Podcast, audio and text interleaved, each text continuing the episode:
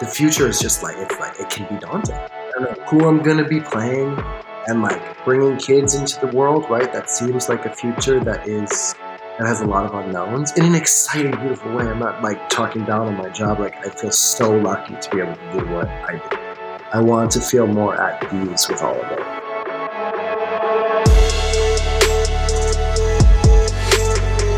Welcome to the Signal Podcast, the podcast that raises your frequency. I'm Mory Fontanez, purpose coach to some of the leading voices in our culture today, from top CEOs to Hollywood stars, best selling authors to world class artists. In coaching these incredible humans, one truth has become abundantly clear.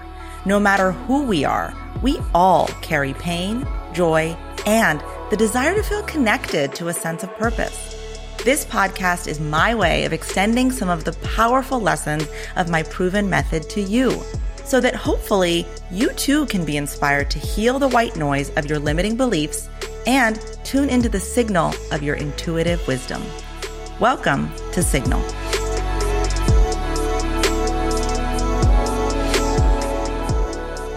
This is a conversation between myself and Nico. Nico is a talented actor known for their roles in popular television. But today, we talk about a new adventure unfolding in Nico's life and how Nico can orient themselves towards this new chapter while continuing to manage their successful career.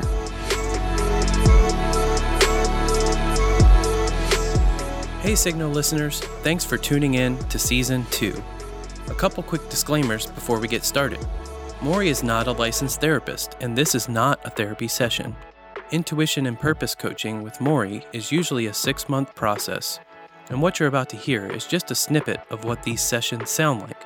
That said, this is a real coaching session with real people featuring real strategies that Mory uses in her method. All right, let's get to today's episode. All right, hi. Hi. How are you feeling today? Uh, I'm feeling pretty good. Not just today, but the last few weeks, uh, I have felt really fantastic. And almost to a point where like i am trying i find myself trying to come up with some sort of excuse to like not be as happy as i am right now uh, which is complicated. Um, sounds familiar. Yeah but i'm i'm really good. I'm feeling really really really good I love that. Is it attached to anything that's happening in the material world or is it just kind of a state of being? Did anything kick it off? I mean, I'm sure. Yeah.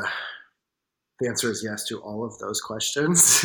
Yeah. um, I'm working on a new job right now that is really uh, uh, gratifying as as an actor. I get to work actually mm-hmm. uh, as compared mm-hmm some other jobs that I've had in the past where it was I was just like playing versions of myself, you know.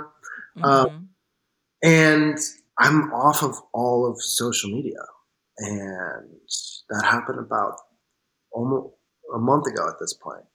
And just like taking in any sort of information, I'm not reading any news. Like I don't know what my friends are doing. I don't know what my family is doing. like I'm right. just in my own bubble right now on this Beautiful. job, and it feels so good.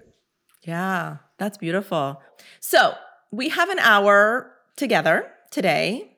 Tell me a little about if you could walk out of this hour with one puzzle piece figured out or one area of clarity. Hmm. What is that for you today? Well, now I have two. I mean, okay, tell me both. We jumped off with all of that, and now I have a whole other thing I want to talk about. I am starting, we are starting IVF next month. And okay planning on being a parent and just I've been working on it. we've been working on it for the last year and a half and we're finally starting a round of IVF which felt far away for a really long time and now it's here and it's arrived and like everything else in our lives is kind of taking a backseat to this. Okay. Um, and just like prepping to be a dad and so and like what that looks like a mom and a dad all of the above in one house and but then as my job is to play other people and this job right now currently is, is intense and dealing with a lot of like heavy addiction stuff and uh, it's it's just a, a, emotionally charged project and bringing up a lot of stuff. And like I, I live in multiple universes at once, as I believe we all do, right? But like it's actually my job to inhabit space in a, a complicated way. Mm. Sometimes it makes sense, and most of the time it doesn't. You know, mm. and I see it grab hold of certain parts of my life. It feels somewhat out of control, but not in a bad way, like it's supposed mm. to. Like I'm, I'm grateful for it. Mm. Um, but it's, it's a weird thing, you know. I f- really strikes me as no accident that you mentioned those two things together, actually, mm. because sure. they're not random. I think what I'm hearing from your, I'm trying to make sure it's it's not fear, it's a little bit more managed than that. But what I'm hearing from your concerned side is here we are about to go through this life changing experience. First of all, for your partner and being there for them as they, I'm assuming they're the ones that are getting all of the treatments and all of the hormones and all of that. Is that right? Yep. Right. So being there for your partner as they go through what they're about to go through. Then bringing a, a child into the world and what that means for you and your life. And trying to navigate that while the reality is that you go in and out of different realities. And the question that's coming up that I'm hearing is like, well, who am I really? And how do I bring that who I am really to this process of parenthood? Does that resonate? Yeah, for sure. Or any of us, really, you know? Yeah. But Yes, I don't think that most of us walk around with that clarity. I have to say from you I'm getting that you know, but it's like a it's a deeper, it's a more subconscious knowing. Yeah, and it, it's like what I started with in there's always the little voice that's like trying to come up with some sort of excuse to not be happy or like yes. it's not that I should be thinking about this from another lens. And yes.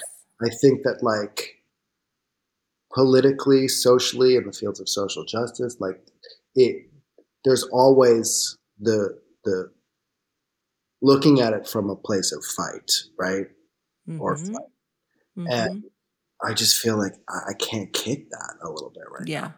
Yeah. Well, then I think that's a really juicy area for us to go into because I do think that we can create together a strategy for you to work, chip away at that. That's not going to be something you transform overnight.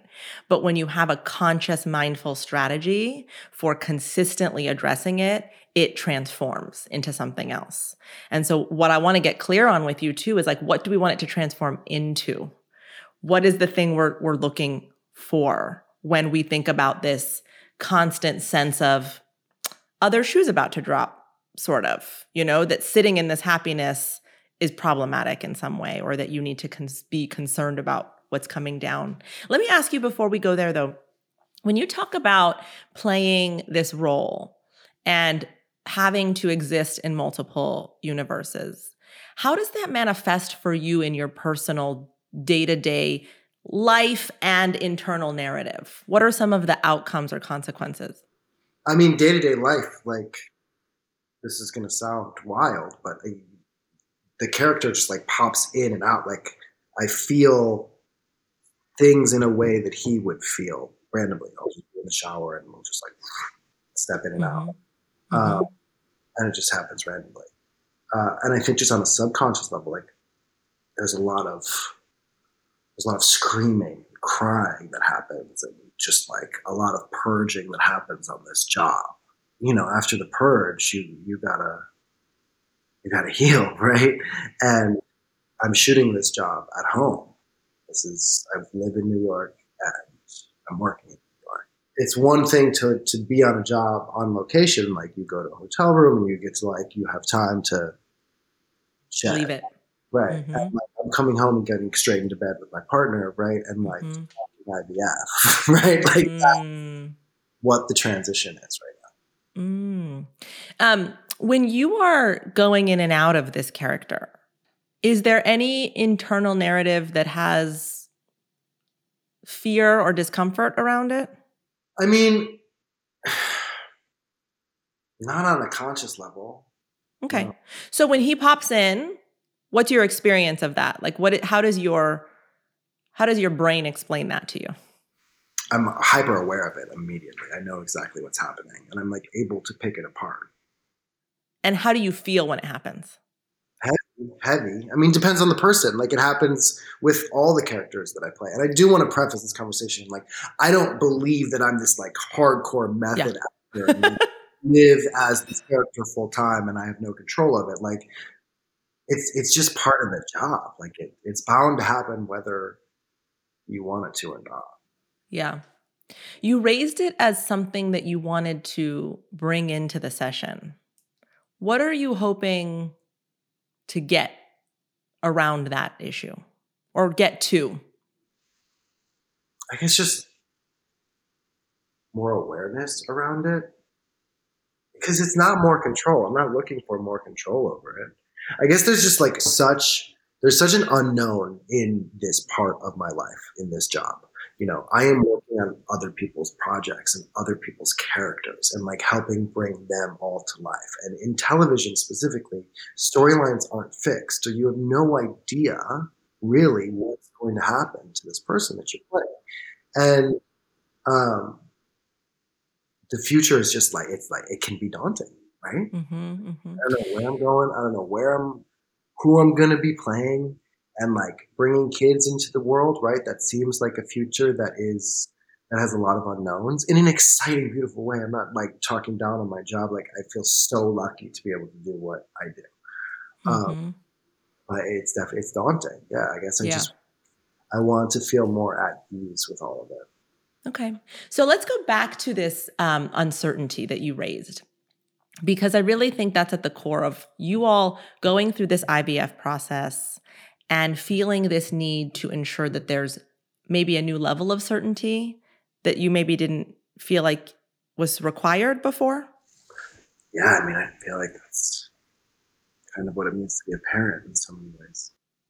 Okay. So let's talk about as a parent providing certainty. What do you perceive a child needs in terms of certainty? from their parents? What are the kinds of things they need certainty around? Well, when you phrase it like that, Mory, uh, just unconditional love and support, you know? Okay. Is there anything else? I mean, something that the child needs. No. Yep. Okay. So, unconditional love and support, we're going to put that to the side because we know that that is something you're aware that a child needs. Let me ask you we're going to just kind of go laterally to the side for a minute and ask you a tangential question. In your career, as you have grown and evolved and gotten bigger and bigger roles, what has your process looked like? Has it looked very structured and certain and planned? Hmm. Or I'm going to let you tell me. Uh, the process in terms of like playing these characters and stepping into it or getting these roles getting or these. yeah hmm. um no it's not structured or planned I, I mean i i like to i know that i'm good at what i do and i really love the process of not just being on a job but getting a job um, and having conversations with creatives even with like when i was 15, you know, just like going in and seeing people as peers from a very young age. Mm. And just a, handling conversations as such. Mm-hmm. Yeah. So you said, I know I'm good at what I do and I love the process. Is that certainty? Certainty. And you have used that certainty to create opportunity. At my whole life. This is your process. That's it. So the process, you're laughing. Why are you laughing? Because, yes, of course, that's my fucking process. Did you know that already? I mean, I'm yes, to a certain degree, yes, of course. Uh, historically, I have been very good in deciphering how I view the world uh, to like simplify it into one little thing like that. Uh, like I'm very, very, very good at it, which goes in line with my process, obviously. Um, and so it, it, it's, it just makes me laugh. it's funny to have it reflected back to you. Yeah, totally. Yeah. Okay. So if my, do you have something to write with? Um, I can. It's okay. Actually, you know what? You'll go back and you'll listen to this and you can take notes. Okay. If you want, because I do want you to use some of these strategies if they are valuable to you. Totally. So totally. I am good at what I do and I love the process. And because of those things, I continue to create more and more opportunity to do my craft, do it well, and create security through it. Yeah, I mean, yeah, not just my craft. I mean, everything that I do, I put so much love into, and just like even just like building a house right now, like that's been my my outlet, and I'm just really I'm good at it. I love it. Yeah. Okay. So if you're if this is who you are at your core, why does being a parent change that? Well, it's another me. It's another you. it's bringing in another version of not just me, but also my best friend into the house. It's like Okay. it's a third. There's there will be another spirit here. Yes. And how does that change your process of creating stability? Well, because I'm I just it's not just. I I just they will always come first. I just know that. Absolutely. Just know that no matter what. So the process itself will be more outside of myself. It seems. Why? I don't know, I guess the responsibility feels the highest. Hmm So the responsibility will be there, but your process for how you create life and home and opportunity and stability does that change? No, I mean, if anything, it becomes more, it becomes better. Yes. because when you have something like that to protect and fight for, you know, we live under the mythology that when we become parents, we transmutate into this other godlike creature outside of ourselves. When the reality is, it is who we are The godlike creature truly inside of ourselves. that has been the godlike creature who is creating the life that this child is coming to. And this child is coming to us because we are what they need, as we are today. Because as we are today, we have so much to teach them. So if your child, which is going to be a part of you and a part of your partner, comes into a home where you're putting on an act of a father, quote unquote, that is not aligned with your truth, how does that serve them? Fear just showed up. And what does fear say? What if it doesn't work? What if what doesn't work? IVF. Yeah. So, you know what I want you to say to fear? First of all, let yourself have that. I want you to really like feel into that feeling and just say to it, yeah, hope is really hard. I hear you that hoping for something, wanting is really hard. Give it that love and that space. And I'm going to ask you now to take a deep breath, and I'm going to now tap into your higher self. This is your intuition. Can you already feel this third spirit in your house? Yes. Yes. So, is there a knowingness that this is meant for you and your partner? Of course. Yeah. I'm getting that too. It just is. Okay. So, this is where we get to introduce fear to intuition. This is where when I just asked you to give some space to that fear, you're not trying to shove it away. Because if you do that, Nico, it only comes back in different costumes at different moments and derails you, right? And so, what it's doing, the costume it's putting on right now is okay, you didn't listen to me when we started talking about IVF, or you didn't really give me the space. And so now you're happy, and I'm gonna come in and just try to make sure you're not totally happy. I'm gonna come in at the moment that I know I can get your attention and be like, wait a minute, I need your attention. We wanna give it a different outlet so it doesn't have to interrupt.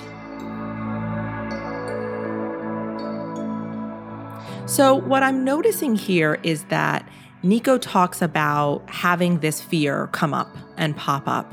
Uh, and what we need to understand that we're going to dig into is what are the experiences or circumstances or people or words that they hear or that they experience that makes the fear pop up. And the reason that's important for them to get clarity on is so that they can start to build a strategy that prepares them for being aware that that circumstance or that person or that environment is going to bring this very specific fear up so that they're ready to go back and spend time with that fear voice after those instances. It's really about building a strategy that allows you to be proactive and prepared for fear to enter the conversation.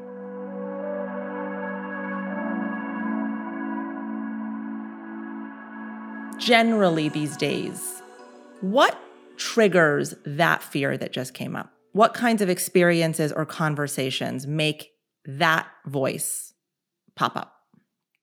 Conversations around addictions, the specific fear of the IVF not working? I mean, to be honest with you, I want to answer your fucking question. Do you want to hear what I just witnessed? Yeah, sure. The minute we started talking about what a good parent you will be, the fear voice popped in. Yeah. Is that true? Yeah. Well, I mean, that's what just happened. Yeah. Yeah because actually, let me ask you a question. Has there been any instances in your life where you intuitively just know something is going to happen and it's happened? All the time. All the time. Can you bring to mind one of those times when you knew with all of your being that something was going to happen and it seemed impossible and fear started to do its thing and tell you that it wouldn't happen? Can you think of something where you were in that struggle? Yeah, I mean, just getting to where I am and knowing that I was mm. going to do this for the rest of my life. Mm-hmm. Uh, you know, one of the strategies I use with myself anytime I get in that place is if someone had told me 10 years ago I'd be doing this, I'd be like, absolute. My fear voice would be like, hell no, she's not capable of that. Mm, interesting right? No, I, but I, I, very interesting. But I was going to say, like, it never existed really. Like, I, my entire being knew, like, as a young, young kid, I just knew that this is what I was going to do. Mm. And it, there was never a doubt, never a question. Um, and I, I would say, like, the fear voice started coming out when I got there, and I realized, like, it wasn't what I thought it was going to be, you know? Uh huh. Did you, when you got there and realized it wasn't what it was, what you thought it would be, did you intuit what was next? Did you change it? Yeah. Did sure. it work out? For sure. Mm-hmm. Yeah. Yeah. So this is a matter of of learning to deeply trust your intuition because your intuition is spot on clearly. And you also create. Like when you dream, you make it happen. That's what I'm sensing. For sure. Any form of this like fear and anxiety really is somewhat uh, of a recent thing. It hasn't been something that I've really experienced for the majority of my life. And uh, did it start around the time that you started discussing IVF? And when the world started falling apart all at the same time. It's like this idea of the fragility of life, right? Uh, it's already so difficult bringing any sort of life into the world or just sustaining life for that matter and then like as everything seems to be falling apart around us you know our soul our sole purpose right now is to create life and we haven't been able to do it and it's exhausting yeah i'm not just like taking care of myself right now you know yeah I feel that. I feel that. And I, that's why I want you to give yourself room for the fear and the exhaustion and the disappointment. because if we try too quickly to shake it off and just move forward, it doesn't have room to heal. And so all we keep doing is taking it forward with us, right?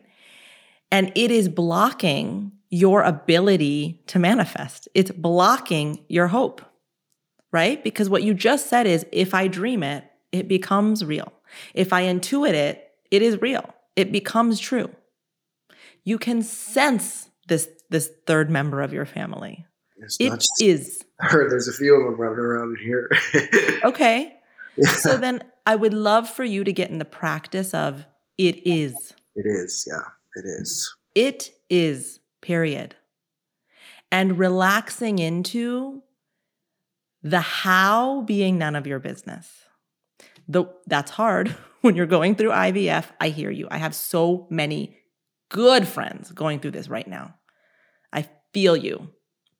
One just had a baby last month and they tried for years.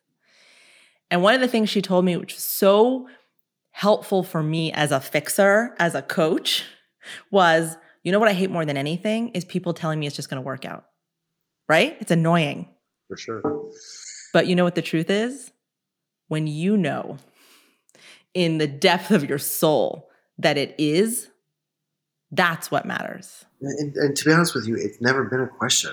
I mean, we've known each other for 15 years, and this has like always been the for sure 100%. Yeah.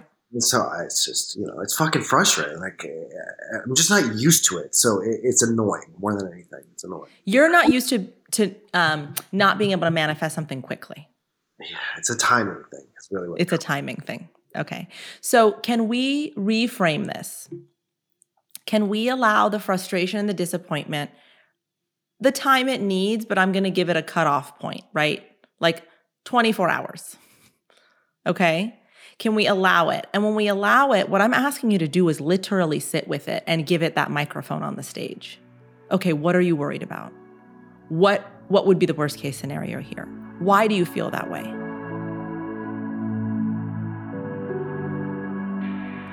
It is becoming increasingly obvious that Nico is very intuitive.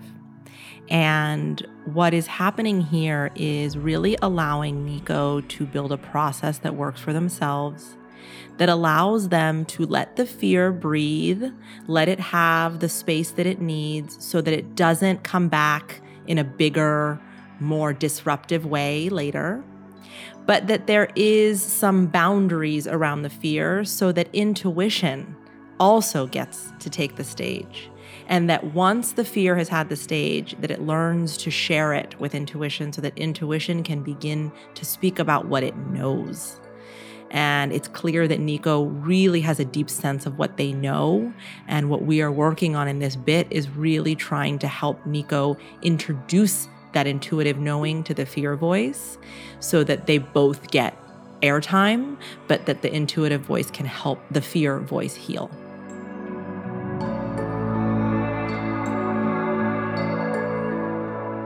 You know this because you've done the work, but you know that that fear voice is not some crazy dark cloud monster. It's a younger version of you. Right, little bitch. Little, yes. So if you can go find that little, right? That little and sit with that little and really put that little on the stage and say, what are you worried about right now? Whatever age that's at right? That's a consistent process. It's not a once in a while process. It's not a you go to your therapist and do it. It's a when that feeling comes up for you that's like, oh my God, it's not going to work or it's not working. That moment is where you stop, take a deep breath, Five minutes. What are you? Okay, wait. Who are you? What are you worried about really? Mm. Give it the time. Let it talk to you. Don't try to fix it. Just, okay, yeah. Just like you don't want people to fix it when you tell them. Same thing for that little. It just needs some space so it doesn't try to get your attention. But 24 hours later, I want us to get back centered in the knowing, which is this is. And the dialogue with fear becomes I want you to take my hand and journey back with me through our whole lives. When have we ever known something is and it hasn't worked out? Has there ever been a time? No. This is no exception. This is no exception. Hope is frightening, but hope is how we create. We want something and then we want it and we hope for it, and that's how it comes to fruition. So if we're shutting hope down, we're literally shutting one of the engines down. What's coming up for you? Well, I just started thinking about hope on a larger scale. Like and what's coming up? Reaching hope. No, I mean, I was just, it's just, as it was floating in my head, having that conversation about hope. Mm-hmm. And how it's been like demonized in a lot of ways. Like, do you want it to be one of the tools you use? Do you know that it's been a tool you use to create your life? Yes, of course, it's a tool that I use. I mean, it's yeah. the impossible is just it's where I've always lived in my head since I was a little kid. And like, mm, say that again. The impossible is where I've always lived, and I've just made everything possible. I make the impossible possible. It's true, I do. Can you please tell fear that? What if it doesn't work? What if this IVF doesn't work? You know what? There's, I make the impossible possible. There are ways, yeah, no, of course. It's not even a question. Yeah. So we're meeting that fear voice with hope. And we're going to do that courageously. Hmm. Okay. And we're going to remind that fear voice. I always tell people if you cannot produce evidence for the thing you are telling me, it is fear. evidence. I want to see receipts. The evidence that you have right now is when we intuit it, it ends up being real. When we think something's impossible, we make it possible. That's your evidence. Your life has been your evidence. We will only use evidence. We're not going to bully fear. We're just going to show it data. Okay. Does that make sense? Yeah, it makes perfect sense. Okay. So now let's go back to the conversation of certainty. What sort of certainty do you imagine now that this child, that is, requires of you that you don't currently create daily? Okay. So the other thing for you is my process is the process that has worked, is working, and will continue to work. Forever, yeah. Forever this notion, and I don't know if it's a baby notion or it's grown to adolescence or it's a big one, but there's some seed planted in there that's telling you you have to be other than what you truly are to create this picture perfect life for this child. I get there's like a weird guilt around it that has come over the last few years from having conversations publicly of I should that I should somehow feel guilty for the powers that I have. And I know that I am very, very powerful, Mory. I know that. I have always known that. And I just think the the the way I kind of situated myself and the groups of people and the conversation I was having, like unless I called that out first, why I am allotted these privileges of power, so to speak, right? Like I've I've redefined power in a lot of ways over the last few years, and I think we have on a global scale. And just like on a personal level, like I know all of these things, but like somehow in having conversations publicly, I was made to feel guilty about knowing these things. Is and, that by a community that would call themselves activists? I mean, who really calls themselves activists anymore? Like, what does that even mean? A lot of people. A lot of people, yeah. Like, so the guilt, but I'm trying to get a, a texture for the guilt. The guilt is coming from people who who perceive that your is it white privilege? Is it go down the list? It's all of the privileges. Uh-huh. Yeah. Go down the list. That's just like has been such a huge part of the conversation, right? If you are on a path to be healed and centered and not create harm, but create impact, are you sure that the others who have something to say about that are coming from that same frequency of creating purpose over harm? No, absolutely not. Okay. So when we engage with their reality, we are undergoing the very exhausting effort of lowering our frequency from purpose to validation, from purpose to harm. And I know that this is something you intellectually understand, but I want to also speak to the part of you that allows themselves to be guilted, right? The question that I would love for you to ask yourself is who is telling me to feel this way? And what is happening in their lives? And what efforts are they taking to live their purpose? As a purpose coach, I can tell you that people are not out there aligned with their purpose most of the time. And when somebody has something to say about how someone else is living, what is that? It's a projection. Yeah, fully. It's a distraction. It's a decision that instead of addressing self and the void that's sitting within self or the hatred that's sitting within self, it's easier for me to project this onto this person who has a bigger platform. That's all that that is. And that becomes your choice whether you buy into that narrative or not. So I am not saying frequency from a hierarchical standpoint. Mm.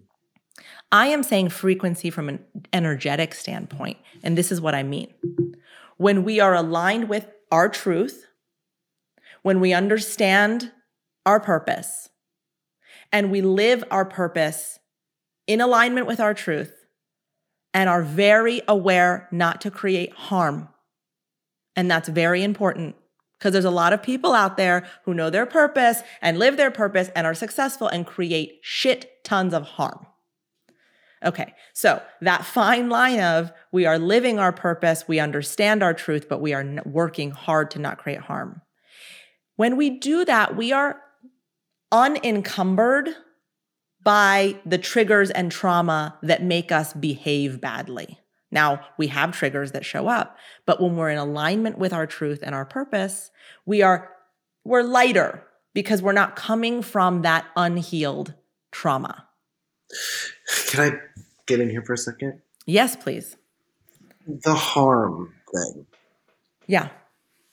I mean, I feel like so much of the way in which the social justice conversation has gone is to find harm no matter what right and like let's just use the conversations about nfts right uh, how harmful they are to the planet right or i just feel like harm can be relative and yes. find it fucking anywhere you want to look, you can find it. Yes. And so we all have to come up with our own parameters around like what harm is. Yes. What do you believe causing harm could look like for you? I don't, I just don't know how to answer that question. Okay. Really so don't. let's just get really basic about it. Yeah. I mean, I think the basic definition is not succeeding at the cost of someone else's well being, not interacting with someone in a way that's diminutive or um, asking them to be smaller in order for you to feel larger. But doesn't that kind of have to happen at some point when you're climbing the ladder? Like the higher. Tell me more. I mean, just I mean, if like if we're talking about real power positions, like I'm sh- like that just has to happen. What has to happen? You have to be larger than the other person is. Do you have to be larger than the other person, or can you be large and allow the other person to be what they are? Right, which is underneath you. Underneath you, hierarchically. Hierarchically. On a job. On a job. But you could be on a job with a production assistant who is full of purpose and confidence and we don't need to tear that down in order for us when i so when i say larger i don't mean seniority okay i mean in order for us to feel the magnitude of our greatness there are people unhealed that in order for them to feel greatness other people have to remain small around them yes you're absolutely correct Okay. that uh, is how I see harm. I'm, I'm, arguing for the sake of arguing right now. I apologize. no, it's fine. I want. I actually tell people I want them to push back because I want your brain to resonate as much as your energy. Your soul is resonating with what we're doing. So if we're talking about harm in terms of their love of self, their acceptance of self, my question to you is, with total self awareness, have you ever seen yourself operate in a way that requires other people to remain small so that you can feel good about yourself? Is it something that when I say it feels familiar or you're like, oh, yeah, I can sense that I've done that? And uh, a very, very far away place. Okay. Familiar. That's the awareness I want you to hold on to. Right? Because the guilt is really what it's asking you. Everything that's a, a hap- that is happening is part of us. None of it is disposable. And so the guilt is trying to be productive. What the guilt is saying is don't turn into an asshole. Okay? So just like we have a strategy for fear, which is to introduce it to data and evidence and intuition, the strategy for guilt is what? It is also, this is who I am, and I will hold the awareness. I will know, I will sense if I am coming from that place. That is the only commitment you can make is the self awareness, is the I can detect. You can detect when you're veering in that direction, can't you? That's the commitment to guilt. Is that I will stay hyper vigilant in detecting when I'm veering in the direction of potentially creating harm to the way someone feels about themselves or the way they show up in the world. And I will catch it. You say, of course, but it's not something people consciously think of very often, particularly in positions of power. For yes, I do not. I mean, this goes back to kind of what I said early on about seeing people as peers from a very young age. Like, I do not put people in power on a pedestal. I never have. Ever. And you will not allow yourself to do that for you around others either. Correct. You're even if it's a seniority situation, even if you're directing a movie someday, you will ensure that the people, the crew around you feels energetically and from a respect standpoint at your level. It's my favorite part of the job is making okay. people feel that way. Yeah. Okay. So that is also it goes this is there's a theme here. That mm-hmm. is who you are. So, guilt and fear and critic, they're all sitting here at this table. The antidote to them taking hold of your life, or to what I call pe- tell people pushing you out of the driver's seat and saying, Get out of here, I'm driving. The antidote is for you to stand centered in your truth and say, No, but this is who I know I am. When I intuit, it happens. When I hope, it is. When I put intention behind something, it is with the intention of the highest good for myself and all else. I don't create harm in my innate presence in life. Right. Yeah. No, for sure. Man, you you you start to feel like you're not even like a, person at, at that point. You know, when you put yourself and you start believing in all those things, like I have been through this journey multiple times, a few different stages in my life, and you, you become more than a person, right? very, very quickly. I've tried having that conversation and making art and just living in that space. Uh, and We're just, I'm, as you know, we're just like, we're not ready. As a whole, we're not ready to go there yet. And that's okay because all you can do is be the truth, your truth. The minute you start to worry, I tell people this all the time. If you are driving forward and you know there is an army following you, the minute you turn around and look to see where they're at, you've lost the course. Mm. So if you have this awareness that you've got to be centered in who you are and accountable to others, any effort you're taking to look back to see if people are there yet is a waste of time. You can't express your vision and your purpose with your neck craned looking backward. You absolutely cannot. You are correct there. Or with your back bent, trying to pull people up with you.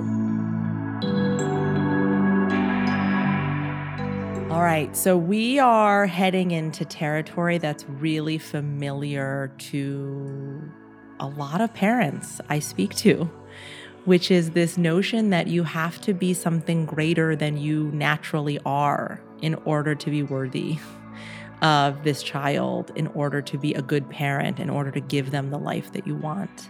And the aha that we really want to create here with Nico that you're about to hear is that they, in who they are naturally, are going to be everything this child needs. And all that this child needs. And that is an aha that a lot of parents, once they come to, can parent from a more honest, centered, loving uh, place that doesn't put so much pressure on themselves and on their children.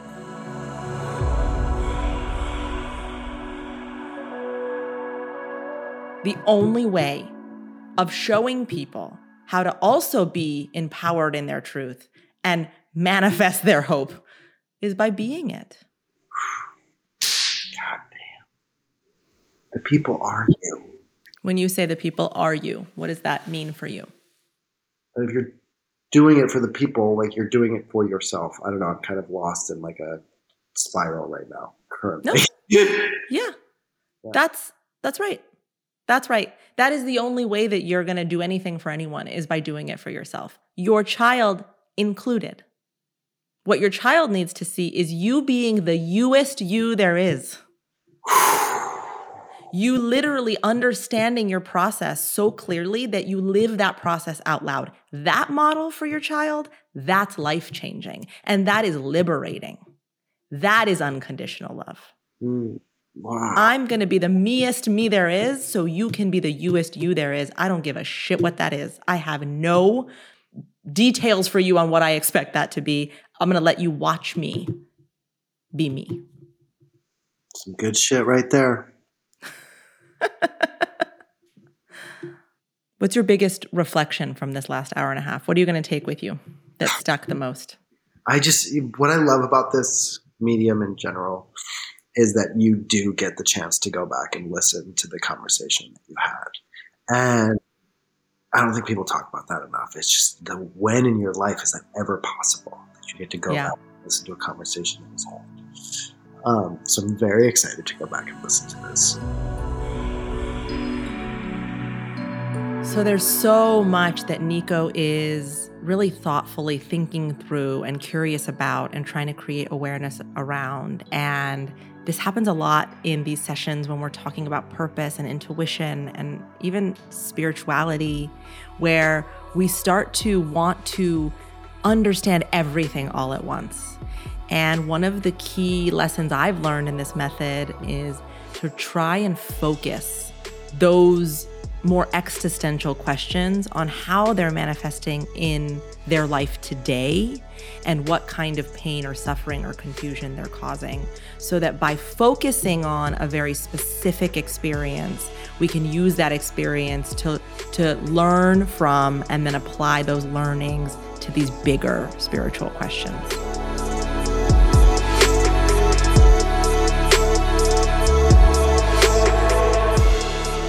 Thanks for listening to Signal. This podcast is hosted by me, Mory Fontanez, and produced by myself, Anais Eslami, and the talented team at Terra Firma, Casey Helmick and Lauren Hall. Please join us again next week for another great episode of Signal.